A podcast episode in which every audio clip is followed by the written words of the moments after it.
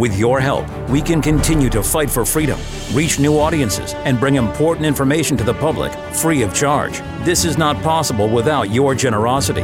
Join our quest for the truth and our freedom and donate today. Simply go to tntradio.live. Jerm warfare is Jeremy Nell on today's News Talk Radio, TNT. Jerm warfare at tntradio.live. That's my email address. Thank you to everybody who sends me mail. I am a big fan of knowing where in the world you are. It's not because I'm harvesting your data. I, I'm really very bad at spreadsheets. Um, it's just so wonderful to to know how far how far this uh, this show goes. I have received messages from people in so many so many interesting parts of the world. Uh, the most interesting part is is uh, Tasmania, there where Alex lives under under Australia. What a what a strange place. The only thing I know about Tasmania is that little cartoon character from the Bugs Bunny, what Looney Tunes cartoons when I was a kid. That's, all I know about Tasmania. I know nothing else about it. all right, jump into the live chat. I am about ready to go. Alex, my name is Jerm. This is Jerm Warfare, the battle of ideas. Clashing on the controversies. It's a woke society, and I am fed up with it. Today's News Talk Radio. TNT. Tara Reade, thank you for joining me in the trenches. Oh, thanks for having me. And uh, you mentioned the Tasmania, and um, I was thinking they just made an announcement the Tasmanian devil, they're able to save them. I guess they were endangered or almost extinct. So I guess they're on a comeback.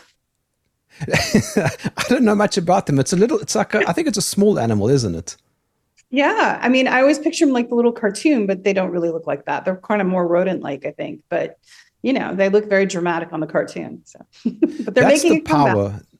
Yes, that's the power of propaganda. I, until very recently, thought that Tasmanian devils make funny sounds and spin in, in circles. exactly. Right. So today is a bit of a Russian themed day. So you're also in Russia. I am. I'm uh, in Moscow, Russia, which was a bit of a surprise. I was here on vacation and um, I decided to stay, and now I have political asylum in Russia because the US government um, was not happy, I guess, with my vacation choice. well, just, just for some context, since I've not chatted to you before, uh, give me the backdrop. How did you go from the US to Russia? Well, I was a U.S. Senate staffer um, in the 1990s, and uh, Joe Biden. Um, I worked for him in the Senate. I also worked for Leon Panetta and some others, but I worked for Joe Biden. And in 1993, um, I was sexually assaulted by him and reported it to the Senate. Um, I had started the reporting process and went through protocol and tried to get help, and none was given. Um, I was threatened basically to be silent. Years went by, and when I saw he was um, accused by seven women, it was during the Me Too movement. Um, I and Times Up. I thought I would have sort of that legal protection. I went ahead and came forward because I had told people in the 1990s what had happened to me. So I had witnesses. I had evidence of you know um, some legal paperwork and things that this you know, wasn't something I just suddenly made up. It was like documented and whatnot that these things happened. And um, basically, uh, I was I was ignored. Me Too movement ignored me. Times Up has been now dismantled as a corrupt organization that was basically a catch and kill for elite Democrats. Um, so you know, I kept fighting and kept pushing through, um, and I was I ended up working for RT. I couldn't get any work at all because I was labeled in 2019 a Russian asset.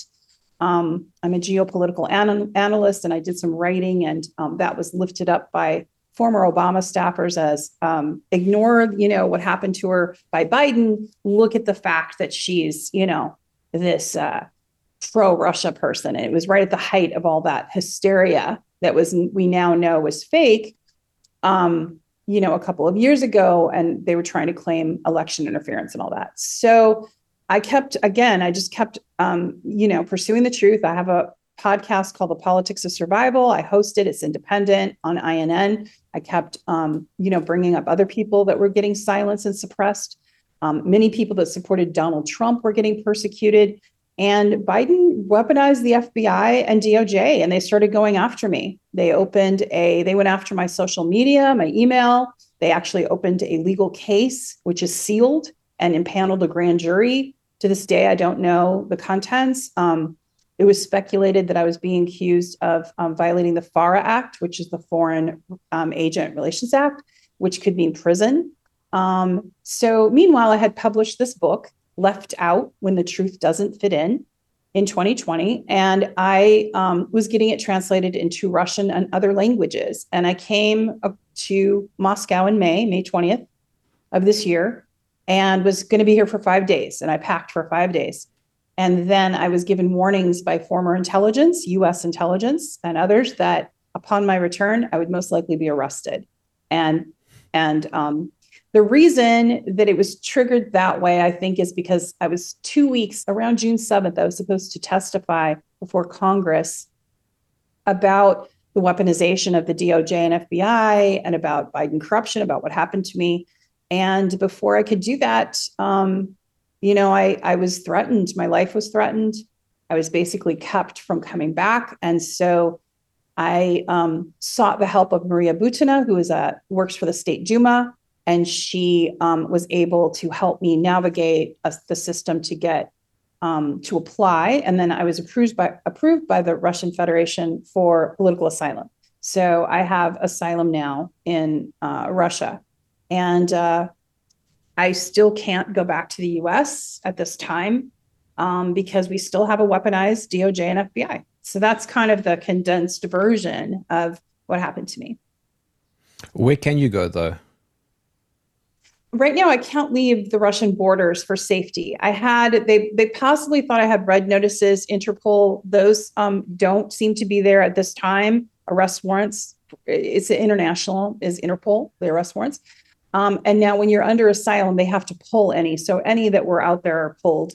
Um, so now it's a matter of seeing if we can find out what the sealed case is or take some sort of action to, you know, so that I can be free and go back and forth between Russia if I wish to. Um, however, it doesn't look like that will happen, particularly as long as Biden um, administration is in power.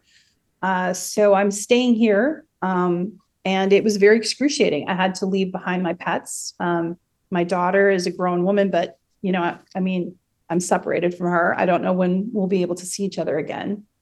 And uh, you know, I'm adjusting and I'm learning Russian, and uh, I'm free, so I'm not in a cage. So that's the main thing. What is it like living in Russia? nothing like the propaganda.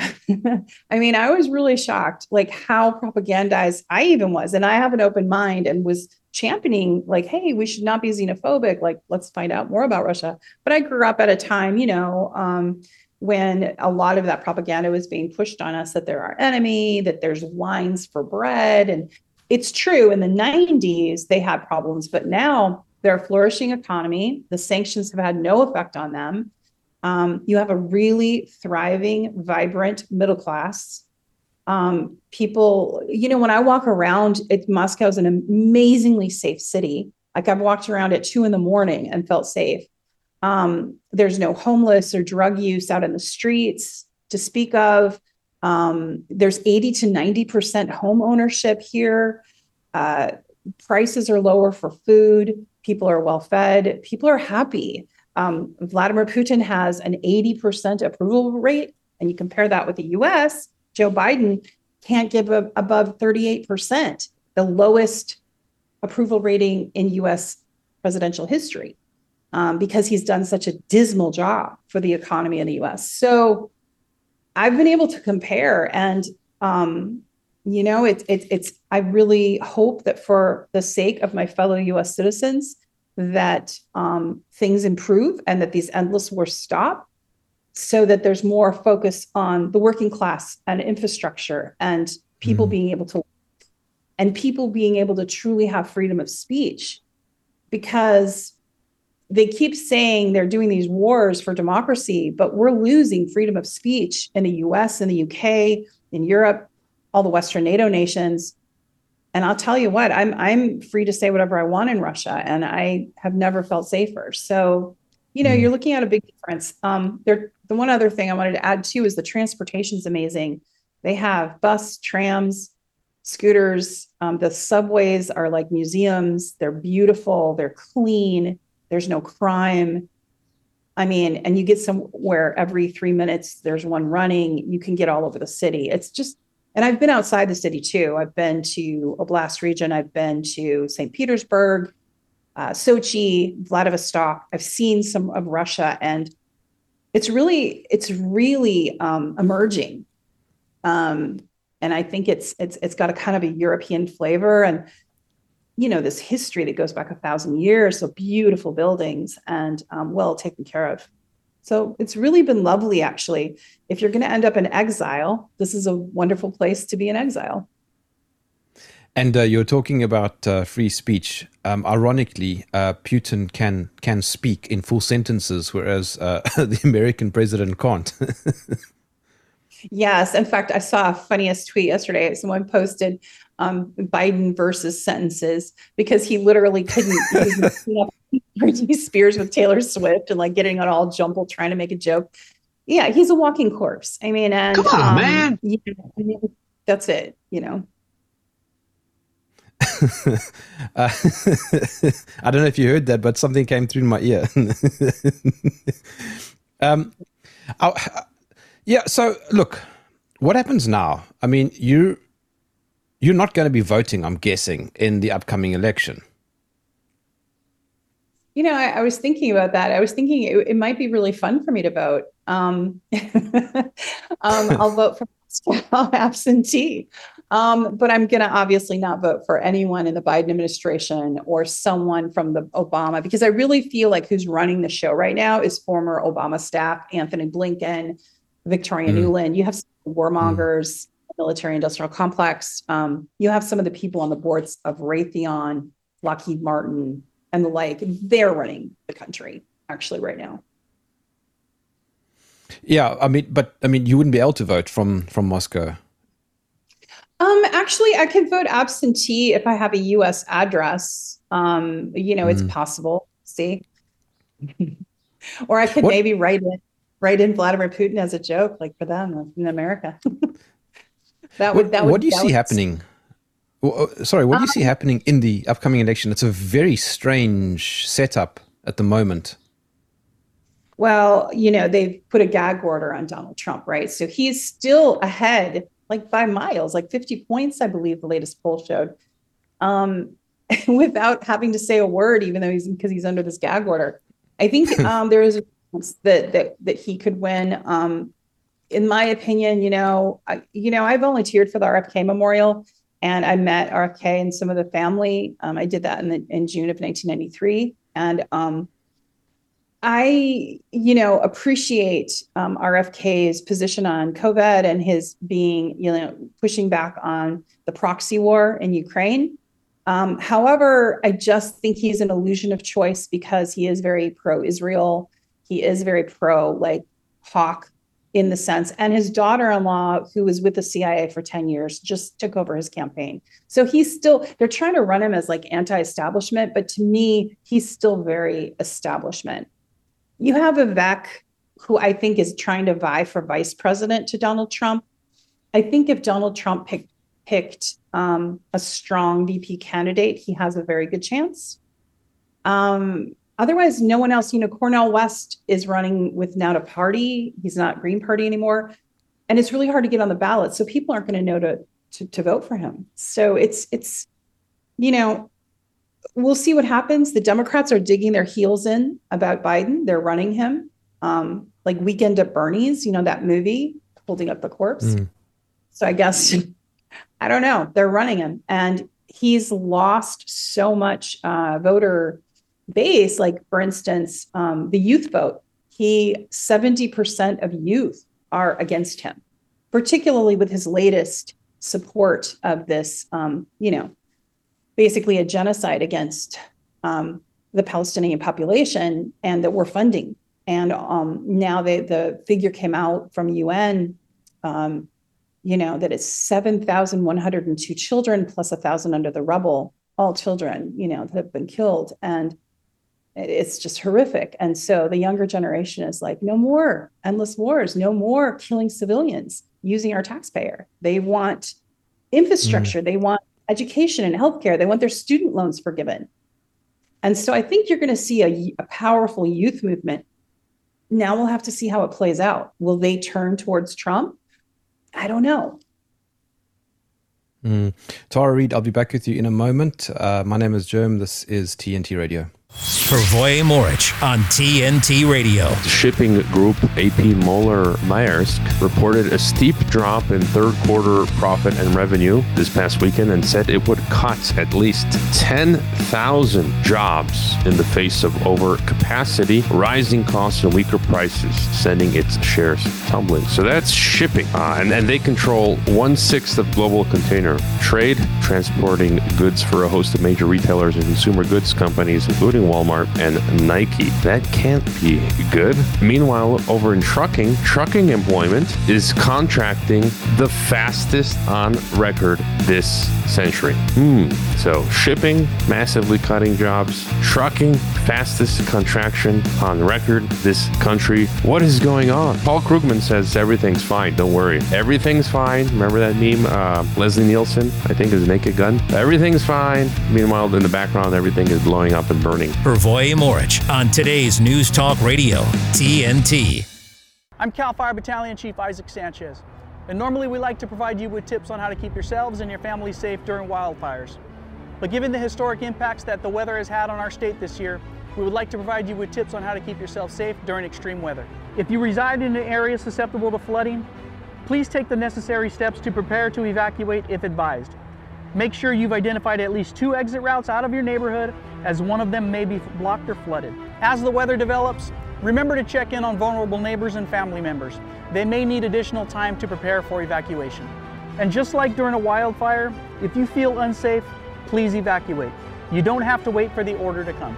Keep an emergency go bag ready in case you need to evacuate. And always remember to plan for the safety of your pets as well. If you must leave, never drive around roadblocks. It can take as little as 12 inches of water to sweep your vehicle away. And always remember the mantra, turn around, don't drown. Be aware of first responders working in highly impacted areas, especially on the roads. For additional safety tips and updates on CAL FIRE activities, follow us on social media or visit fire.ca.gov.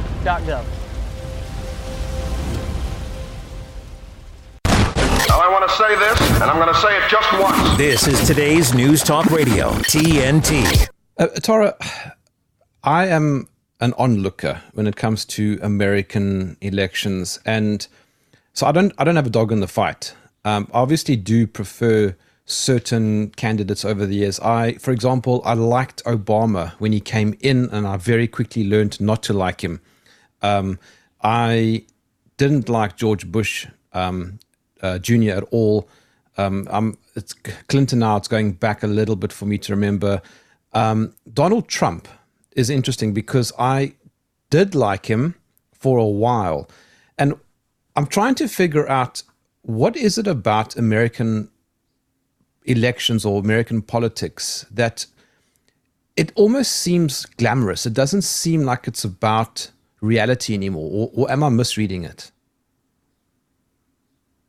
No, I mean it's it's the, what you're saying. It seems like political theater. Like a lot of it is just theater. And so, for instance, you see right now, Mike Johnson is the new Speaker of the House in the Congress, who's a Republican, who is going to go after Biden. Right? Well, will he? Or is this theater? So again, it's a question. We'll see if there's an impeachment and actually, and they actually reveal the corruption and crimes that the Biden family, you know, took bribes about Ukraine from China and from other foreign nations. But what you're saying is is really kind of accurate. Donald Trump was a flash, you know, kind of a charismatic, um, had a re- reality show, and um, you know, Americans knew his name. So when you work in politics or in campaigns, which I did when I, you know, before I worked for Biden, um, it was all about name recognition, right? So this is um, the quick way to get name recognition. Um, was you know like Donald Trump had a lot of that. Um, his appeal is because he's been talking to the people that feel dis- disenfranchised. He's also been saying he doesn't want war. So I think that's what appeals to people. The rest of it, you know, I don't know. But but like for instance, he he wants to hold he wants to have more economic tension rather than military tension.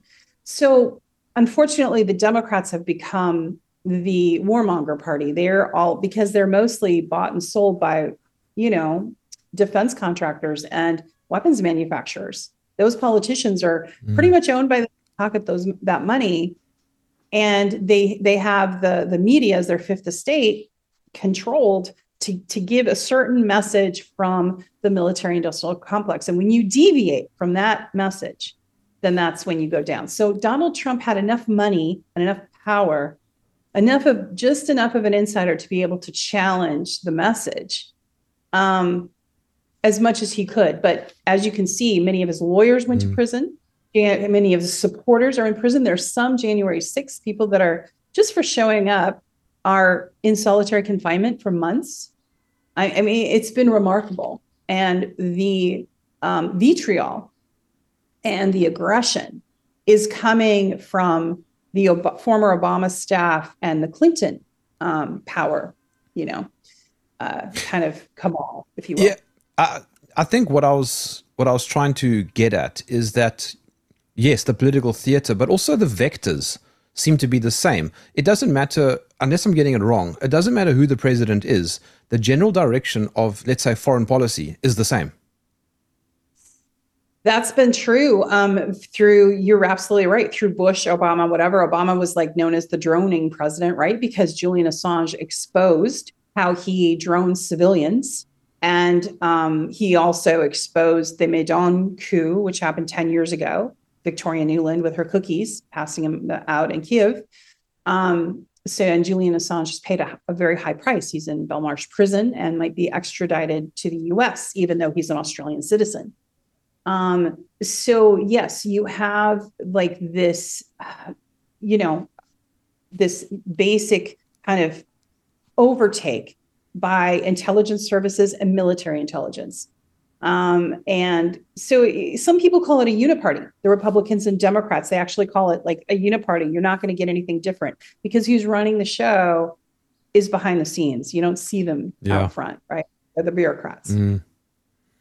Um, now, I'm in South Africa and you're in Russia. So we are both mm-hmm. sitting in BRICS, in BRICS countries. And how do you see the relationship between the US and BRICS in the coming years? Well, I think the US has better, you know, wake up and smell the coffee because they've been trying to basically desperately hold on to Western hegemony. Part of this, um, the, what's going on with the funding of Israel um, regarding Palestinian land, the Gaza Strip, right, is because there's gas reserves worth almost a trillion dollars right off the coast of Gaza. And there's also oil reserves inland. So, right now, what you're seeing is a huge grappling internationally for that for those control over those economic power grabs right of the of the of the energy and you also at the same time have the silk road which is coming through which will come which which come through right there to those reserves so the us and nato countries want to stop russia and china and their progression um, and the eastern progression if you will which south africa is part of and I think South Africa is very smart because they know that the future is actually to the east, not to the west. I mean, the Saudi countries, and now even more so, are going to be dumping the dollar. Um, a lot of the oil and gas reserves are going to end up um, to the east more than to the west. And yeah, so I think that if, you know, the West has just been trying to use force, military force, and coercion to get their way. And I think what's going to have to happen after depleting all the resources in the West, is they're going to have to uh, be diplomatic and and participate.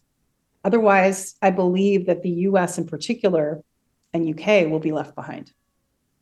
I mean, I don't dislike the U.S., uh, but let's be honest, right? On the African continent, if we're going to choose between a country that threatens us with drone strikes and bombing, you know, so that we can be free, or mm-hmm. uh, let's say China, who says, "Well, okay, we'll build high-speed trains and you know uh, te- technological infrastructure." It's a no-brainer. Obviously, we're not going to go with bombs and drones. Exactly right. I mean, imagine if the hundred billion dollars that the U.S. spent giving it to Ukraine for military, which has ended up just in a money laundering scheme for these few individuals. Imagine if they had used that investment in infrastructure, or or if they were really had interest in Africa instead of you know basically raping the land, like and rape you know taking away the resources and reaping them the profits, investing and actually letting people have their sovereign nations. Um, so Russia is kind of of that um, mindset where they're more diplomatic. They want they want innovation. They want to move towards the future. Um, and so, and China has shown that too. And China showed, you Mhm. know, gave big step when they went to San Francisco to try to meet. And you notice who they met with, by the way, Gavin Newsom. Yeah. And um, Biden made that slip that Gavin might be taking his job. Like they've been grooming Gavin Newsom to, I don't know how it'll work with Kamala Harris there, but it seems like he's in line for something. Um, maybe to take Biden's place, but same same people, same mindset. So nothing would change with foreign policy, unfortunately. Um, so to answer your question, yeah, like the the you're talking about the difference of building and innovation instead of Yeah. destroying and killing. Well, I mean, that's what's going on now. As you as you heard in my previous show with with Russell Bentley, uh, what you know, the absolute disaster that is Ukraine, and now the absolute disaster that is Gaza. I mean, Yeah. it's bizarre to me that that the U.S. seems to side with the wrong with the wrong part of history. Abs- I, that's very well put. The US is on the wrong side of history. The US, UK, and Israel are on the wrong side of history. And so is, um, well, you can't really call Kiev, it's the Kiev regime, right? They're a puppet of the US. And unfortunately, Australia has been a vassal of the US. So it'll be interesting to see is if Australia can pull away because of, you know, the threats they've been making to China about Taiwan. If Australia says, wait a second, stop it, you know, like we're down here, we don't want to be like, you know, in the middle of this. Um, you know, because there's there's nuclear um warheads. They're they're they're, they're throwing it around like they can have a limited nuclear war, and that's insane. But but that's what happens when you allow military hawks to run um, a country rather than actual people with interests in economic growth and prosperity. Tara, do you think that Israel is a vassal state of the U.S. or is the U.S. a vassal state of Israel? Well, right now it's kind of like who's wagging the dog or is the dog wagging the tail? It's like that, you know, that that you because it's it's a good question you have. Originally, it was um, you know, uh, America supporting Israel becoming what it is today. And then, you know, you had the involvement from 1948 on of the Zionists that kind of changed that vision um, to what it is with with Bibi now. And um, a pretty extreme vision for a lot of people in the world, including many Jewish people that are very upset about what's happening right now in the Gaza Strip to the Palestinians. And um, I think that there was an announcement made. In fact, there's always a tweet, right? There was an announcement made by the Israel um, a minister who said flatly that they had been working for years to infiltrate the U.S. and and um, and basically change legislation to their favor and that they were successful. And they put it out in a public statement. They weren't ashamed of it at all. They weren't trying to hide it. Um, you, also, there's a fact, Jeremy, that 35% of the population of Israel hold American passports. So you have a lot of economic entwinement. Um, and, you know, entwinement with other countries like Russia and like European countries. So you'll notice a collective silence as 12,000 people have been slaughtered. 85% of the population now, the 2.1 million that were there, are displaced. And that was the plan. And that goes back to what I said earlier. They want access to those oil and gas reserves. Now, there's not that many oil reserves, but there's a ton of gas reserves worth billions, almost a trillion dollars. That's what this is about. It's not about religion, not even about land. But Tara, we we both know that if you criticize uh, the Israeli government, you you hate the Jews. Right. You're accused of anti-Semitism. And you know what, what I what I've been noticing is a movement from the Jewish people and some um, uh, children of uh, concentration camp survivors and whatnot, and World War II survivors that are saying, no, this this we we didn't want this Zionist vision. We didn't, we never wanted this. We don't want people killed. We don't want to, as an oppressed, you know, have previously oppressed people to then go oppress others. and kill children. I mean, 70% of the people killed since October 7 are children and women. 70%, mostly under 12 years old, these children. It's it's a staggering amount. And it's it's it's brutal. And I think it's didn't South Africa, I think today expel um, the Israeli ambassador, I believe. Is that true? Yeah. I, I don't know. you you might yeah, you might be ahead of me. and I think Israel actually, because there's such tension right now with South Africa, they're actually pulling their their diplomats out of South Africa. Yeah, because they're like, no, we're not going to, because they because South Africa experienced the apartheid state, right? Mm. I'll so ask Alex what, just to have a look while while you're chatting. Um, Alex, if you don't mind, just see if you can uh, see if the Israeli ambassador was expelled from South Africa. Sorry, go on, Tara. Yeah, I was going to say that, you know, um, I'm sure there's a lot of sympathy and empathy from South African citizens be, um, because of dealing with apartheid. And, and, you know, they're watching, you know, in the Gaza Strip, they're watching 2.1 million one pe- people that were basically kept in a concentration camp. They were basically deprived of um, freedom and, and kept in fences and not allowed to travel or marry as they wished. Um, you know, n- no access to food and education and medicine. Mm. This so whereas like Israelis were allowed three passports, right? They could have Israeli, American, some other European. So I mean, yeah, it's the disparity is is, is has not been lost. Um, a, a collateral but, but talking point. Hmm? Sorry, go on, Tara. No, I said, but the irony is that Republicans support, like they just yes. 14 to, to Israel. So that's the irony. So again, the war party.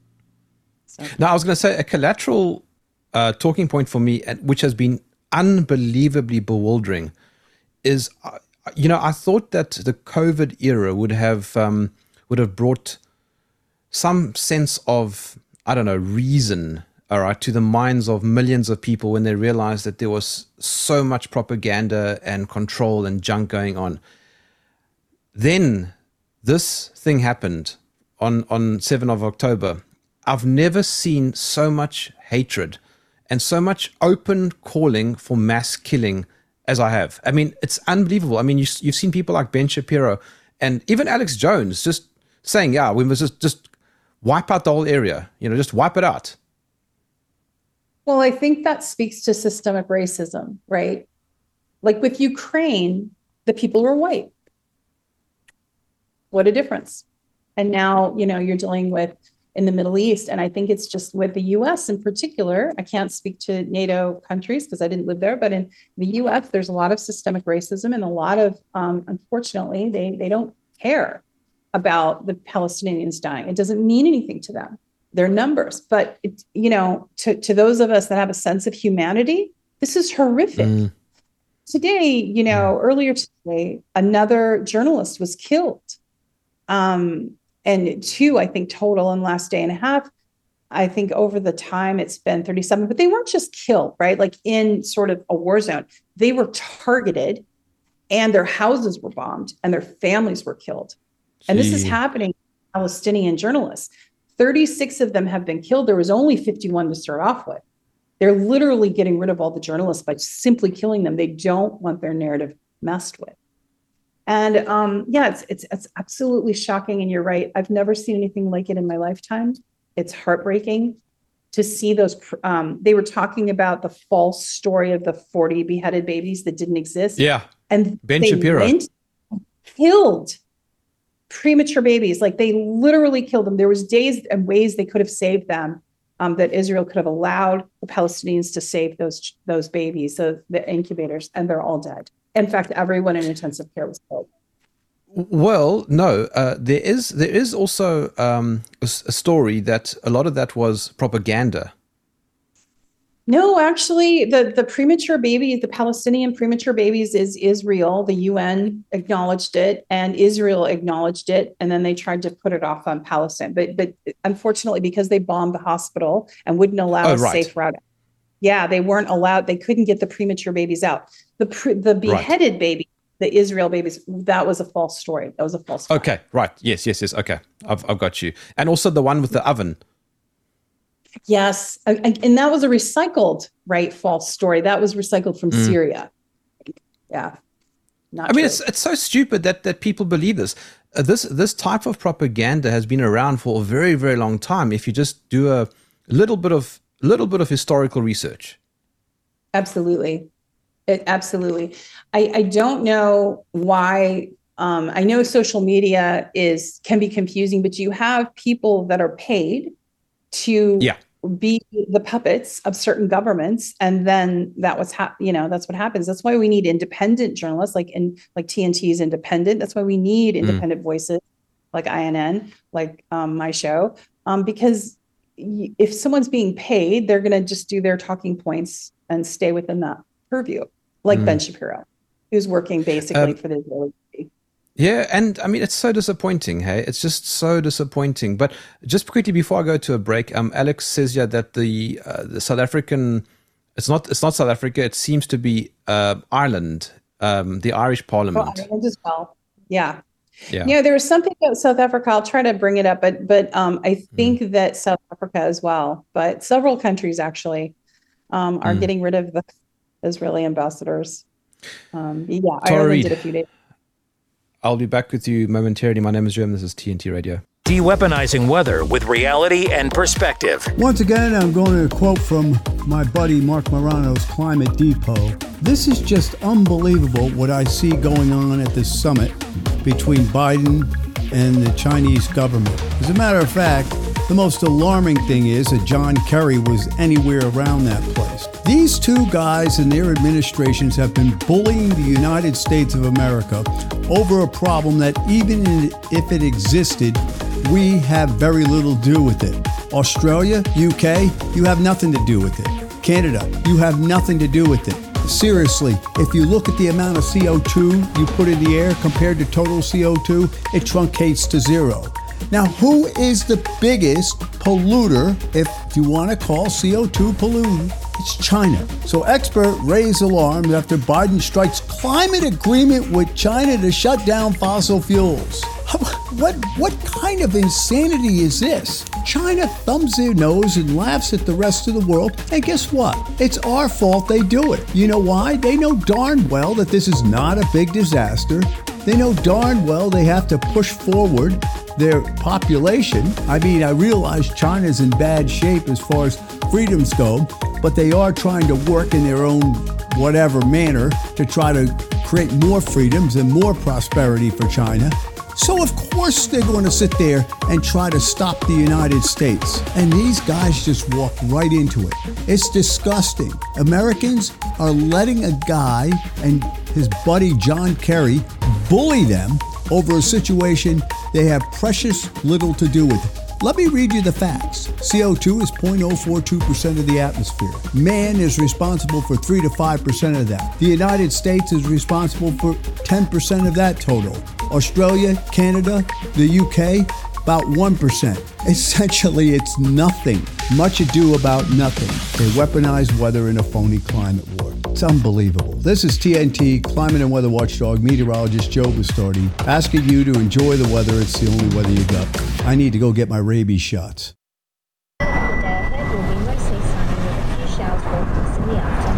The next time you think you can illegally handle your mobile phone while driving and get away with it, think again. Phone detection cameras are in operation on New South Wales roads. Hello. So if you're driving and illegally handle your mobile phone, you can stop it or cop it. You're listening to Jerm Warfare with Jeremy Nell on today's News Talk Radio, TNT. All right, Tara, just before the break, we were talking about South Africa. Okay, you had a look during the break. What have you found? Well, it looks like on the AP wire, um, they announced that South Africa is about to hold a parliamentary vote to close down the Israeli embassy. Thus, the Israeli uh, government is trying to pull out their diplomats uh, prior to that because of all the demonstrations. So it looks like you know South Africa has had enough, and they're just going to clo- they're going to do more than expel. They're going to close down the whole embassy, the Israeli embassy. That's really something. But is that a good thing, or is, or is that a bad thing? Well, I think in face, you know, the reason why is because um, I think uh, many countries are frustrated with the fact that Israel won't discuss a ceasefire. They won't stop killing civilians. So people are taking to this route. Um, since they're not responsive to any kind of diplomatic outreach. What do you think is Russia's position on what's happening there? Oh, it's complicated, right? You have a large Jewish population, but you also have a very large Muslim population, and they live here very peacefully in Russia. You have, think it's 200 million um, Muslims all over the Russian Federation territory, particularly towards the east.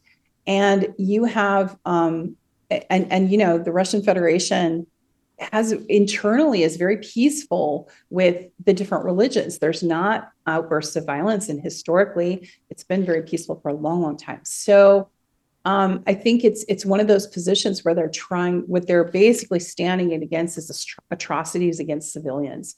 Like it's understood that there shouldn't be um, terrorists, but then that begs the question, right?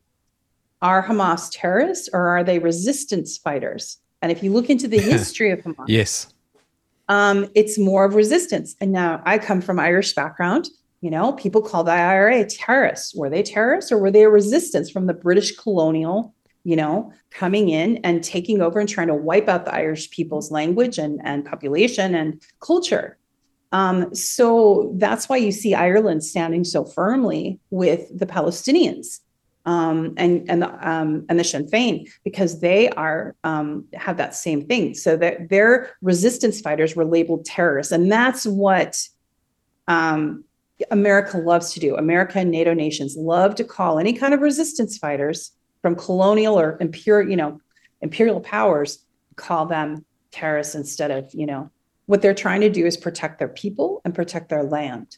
And you know, and then the argument back from Israel is always, well, we have a right to defend ourselves. Well, actually, they don't under the UN charters. And in fact, a UN representative made that very clear and announced and showed the different legal reasons why Israel was not allowed because they're not defending themselves, they're aggressing, and they're the colonial power trying to um, aggress in the Gaza Strip and yeah. take away the land of the Palestinians. Yeah, it's like it's like you and I having an argument and then I start punching you in the face, and then I'm saying, I'm just defending myself. Right. Exactly. Exactly.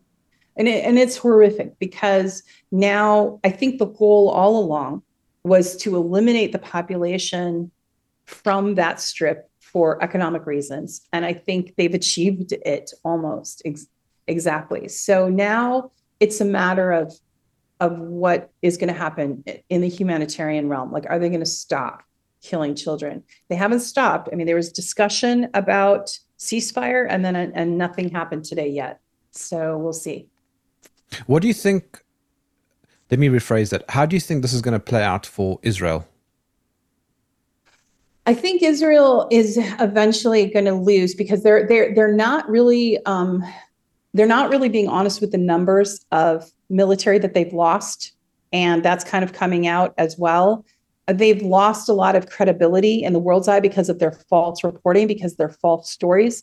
Um, now they're not being believed. They've lost sympathy.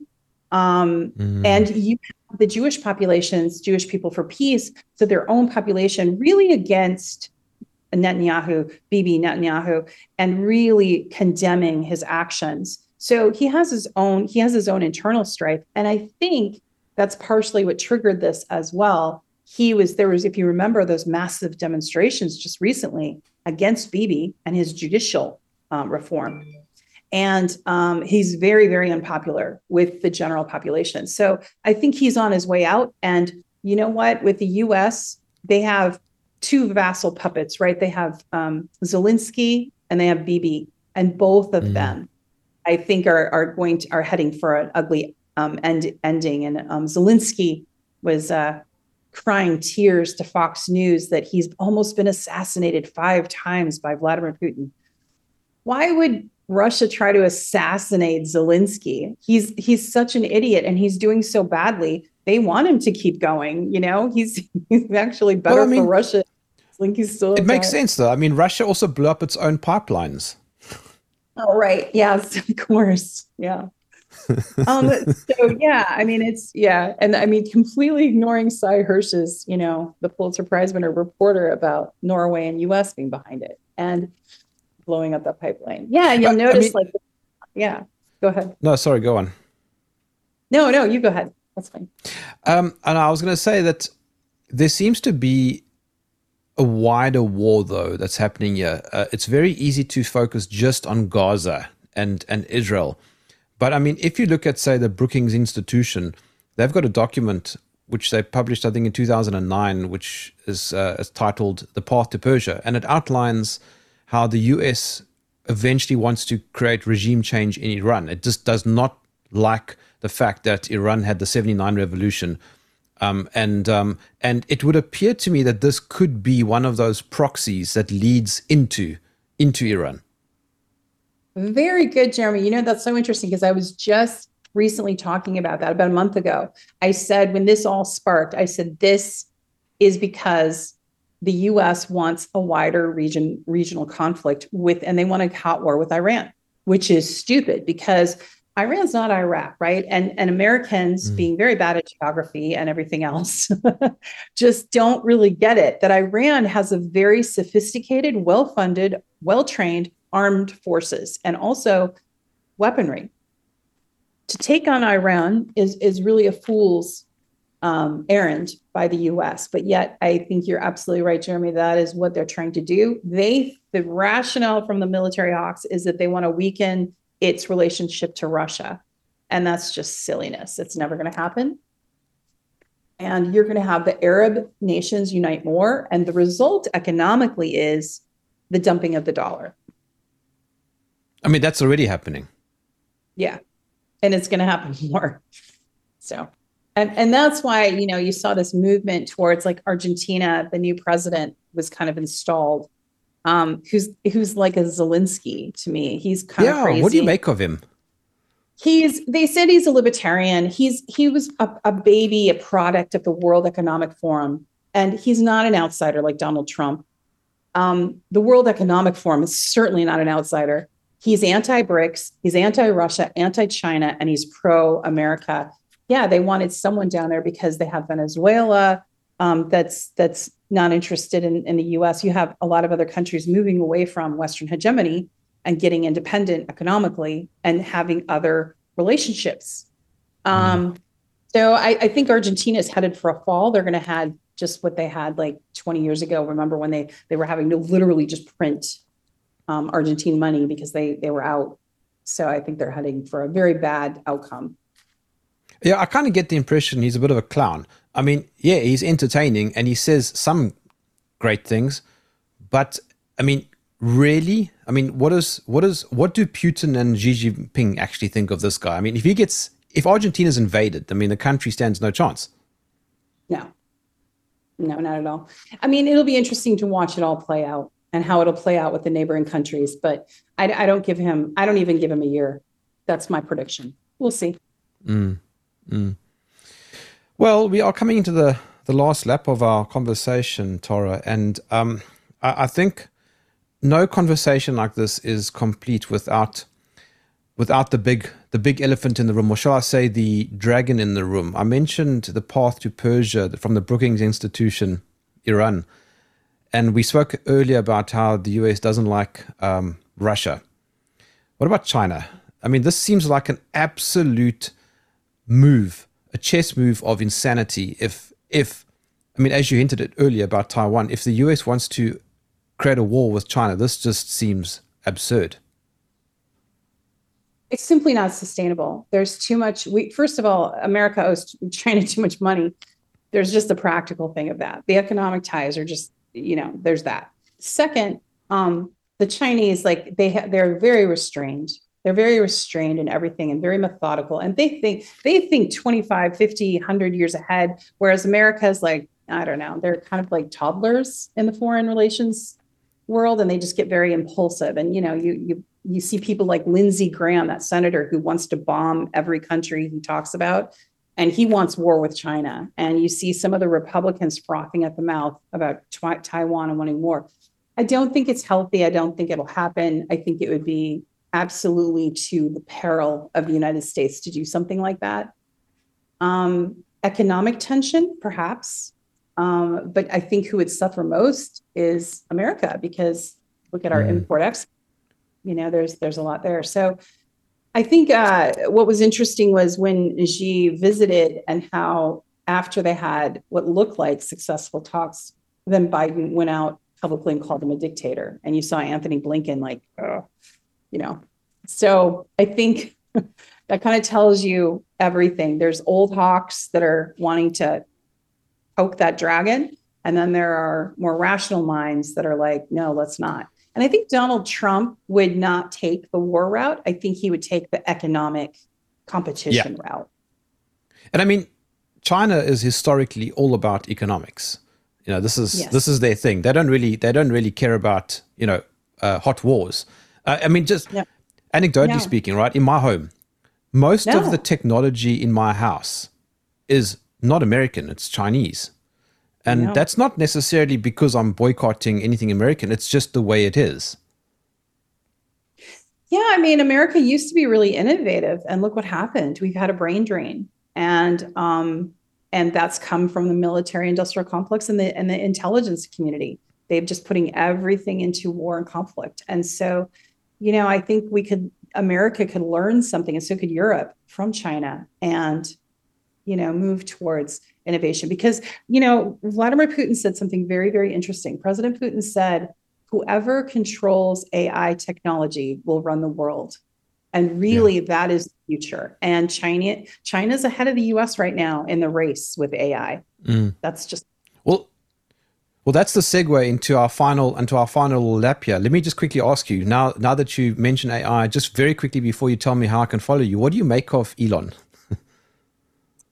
I think Elon is like a lot of people who are very wealthy and he's an investor and he's interested in making wealth and and he kind of goes where the wind blows in that sense. He has, you know, economic ties like for instance he did like the satellites in Ukraine, right? And had military contracts. He has he's interested in um, aeronautical contracts. So I think that he'll do I think he's a free speech bastion of free speech? Mm, he wasn't so much about Israel. He's my account, my Twitter account is I'm suppressed and I'm deboosted because I sided with the Palestinian people. So that's not free speech, is it? I don't know. Mm. So I don't know what to make. I'm watching. No, but he, yeah, he also, he also, uh, um, he's no, he hasn't um, unsuspended a number of accounts. I think Kanye West, for example, he he quite literally suspended. So no, yeah. I don't. I, I agree with you. I don't think he's entirely all about free speech. No, we'll have to wait and see. I think he has done some good things. Um, and yeah. but but again, it's it's it's um you know, it's one man, and we can't pin all our hopes for saving free speech on one person, no matter how good or bad or indifferent they are. Right? We have to do this ourselves. Yeah. That's it. I uh, I always I always ask questions about him because I've got this weird love hate relationship with him because he's from our side of the pond and we don't have that much to offer the the world. so, so he is he's a genius in his way and he is good at what he does. Um, but is he is he the answer? I don't know. He or is no. he just another question? So, yeah. yeah. Yeah, and you don't you don't get to that level of power uh, by by just being a good businessman. Right. Exactly. Okay, quickly, how can I follow you, Tara? I am on Twitter still at Reade Alexandra, and then you can follow me at Tara Reade R E A D E um, uh, podcast.com. So tarareadepodcast.com, and you can see all my links. Oh, that's nice and quick and simple and easy. Yeah. yeah. I and have thoroughly enjoyed chat. Yes. Sorry, go on. Yeah, links to my book, Left Out When the Truth Doesn't Fit In. So I'm writing the epilogue right now. It'll be out in the winter um, to add to the book. So yeah, get the paperback, get my book. It'll be fun. Tara Reade, thank you so much for joining me in the trenches. Thank you. I've thoroughly enjoyed chatting to you. I think I'm going to have to invite you back. oh, I would love to be back. Well, we yes, and particularly because you're in Moscow, so you are my you're yet another eye on that side of the world. But thank you, and um, thank you, Alex. Uh, just nice to uh, to have Alex around again. I just want to remind uh, listeners, I um, my show is is uh, is in a different time slot, uh, so you'll catch me an hour earlier. Today, I just happened to have had a, an extra slot. We're busy doing video upgrades and all sorts of things, so there's a little bit of of uh, uh, technical things happening. Nevertheless, send me an email, jermwarfare at tntradio.live, germ warfare with a J. Uh, send, uh, let me know where in the world you are, and also give me feedback, questions, um, ideas for guests. Tell me what you thought of this particular show. Um, I don't mind what you what you mail me. Um, I, I might not reply to everything, but I will try. I promise. I'll catch you next time. My name is Jerm. This is Jerm Warfare, the battle of ideas.